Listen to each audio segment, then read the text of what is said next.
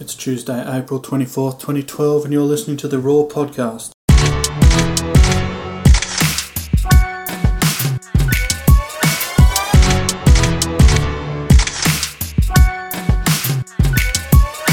Hi guys, how are you going? I'm Tristan Judd from Raw, um, and I want to thank you all for listening to this first podcast. This is something that I've wanted to do for a while, but I haven't kind of got around to doing it for a couple of reasons, and one of the main ones was I didn't have a microphone that I felt recorded audio good enough for um, podcasting.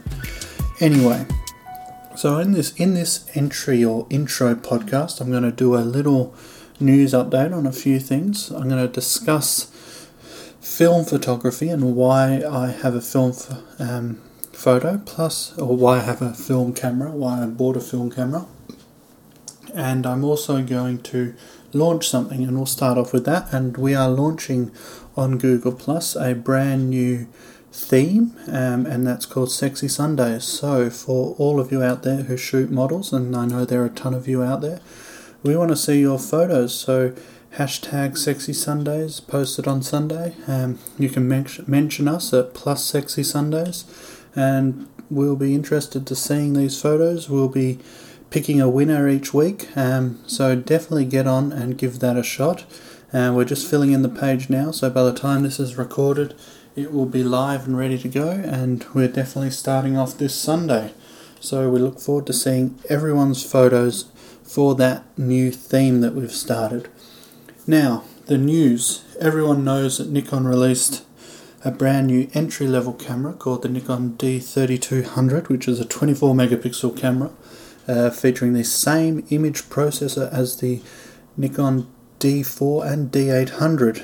Um, this camera was released and created for one reason and one reason only, and that was to obliterate the Canon Rebel um, entry level camera. And I think it's safe to say that Nikon have come out hard in the last few months. Uh, we just have to look at the internet flow and conversations happening about both the D800 and the Mark III, and by the looks of things, you can definitely say that the D800 has an extremely positive kind of um, aura about it. Everyone loves the camera. There are very few negative uh, discussions about it, whereas the Mark III is plagued with problems.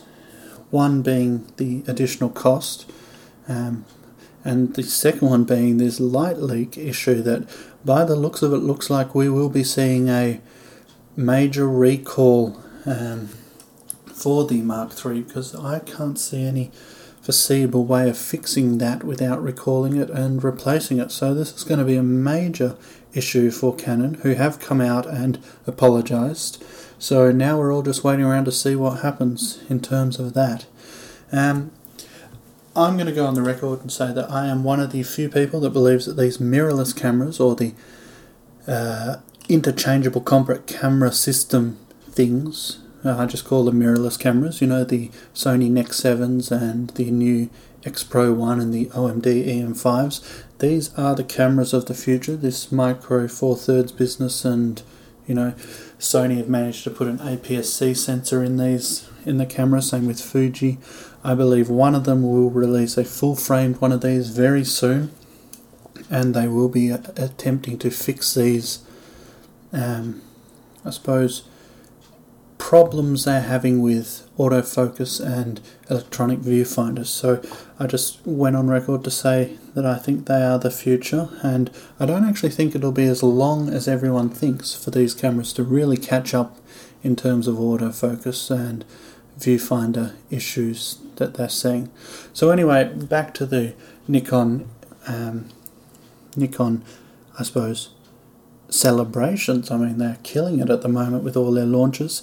That 3200 also comes with Wi-Fi, so no need for the Eye-Fi card, which is very interesting um, to see. So definitely to watch out for them. But on the same same track, we also need to think about what Canon will be launching in the future. So hopefully they bring their A game with their next few launches, and we see some interesting stuff out of them. Because um, I know they just just released a new 60D specifically for astrophotography. Um, Uh, but then again, that's an extremely niche product, so hopefully Canon will release something.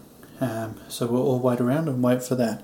Now on to the interesting news. Tamron, and for those that don't know, I shoot with a Tamron 10 to 24 as my ultra wide angle and love that lens. They have registered a new patent for a new 70 to 200, which will include or incorporate their vibration correction. Uh, this is a major step up for them. This is putting them in lines with Sigma, uh, Canon, and Nikon and their 70 to 200s. Uh, the Tamron current 70 to 200 does not have any image stabilization, so they're grabbing what they've put into the 24 and 24 to 70, and they're sticking that technology onto the 70 to 200, and hopefully it will be extremely good. I can't wait to play around with that, and hopefully I'll get the opportunity to when they release it. Um, no date set yet. It was only registered last month, so I'll keep you updated as soon as I find out anything more on that. Um, now, film cameras and why I bought a film camera.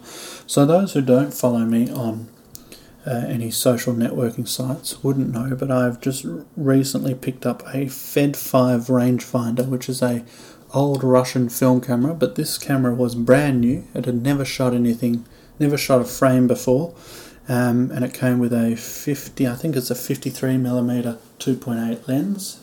It has a Leica M39 mount, so there's a variety of lenses that can go on this thing, and this is a, a brand new old camera. Now, the reason I bought a film camera is because so many people have been saying, and it's, it's coming out more and more about how film is an experience. Shooting with film is amazing. There's, you know, there's something about not just shooting, you know, a hundred photos in a day, about you know selecting the photos, and it makes you a better photographer.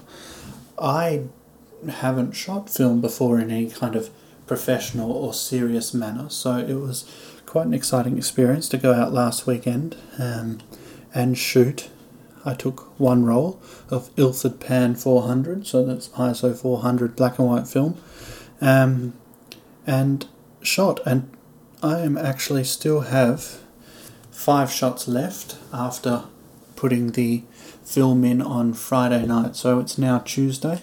So yeah, I've been selecting my photos a bit more. Um, but this, this roll of film is also a test roll because I want to see how the meter performs, whether it's underexposing, which I have a feeling it is, even though I've been told I shouldn't worry too much because film has far better dynamic range uh, than digital cameras. So it's going to be an exciting experience. Um, I believe I'll probably finish this roll of film by tomorrow, um, and then I will start the process of developing and processing the film myself, uh, which is going to be somewhat interesting. I have to go out and grab some chemicals and everything. So, anyway, the point is, I'm not changing to film for everything.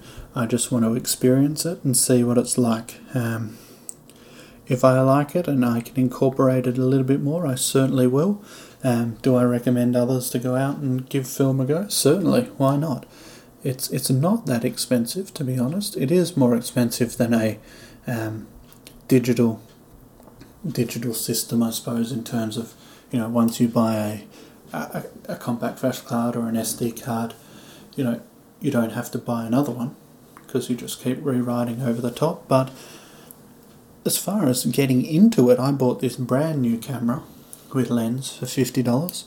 Um, and three rolls of film for about seventeen dollars. So it's it's not a major major cost if one wanted to give that a try. Um, I'll update you next week on how the processing went, and if you're following me on Google Facebook, and Twitter, you'll probably see me upload a couple of photos from it. Um, and as I said, these photos are just tests to see how the meter performs and the processing experience. So I, I doubt we're going to grab anything um, over the top amazing out of it in its first run.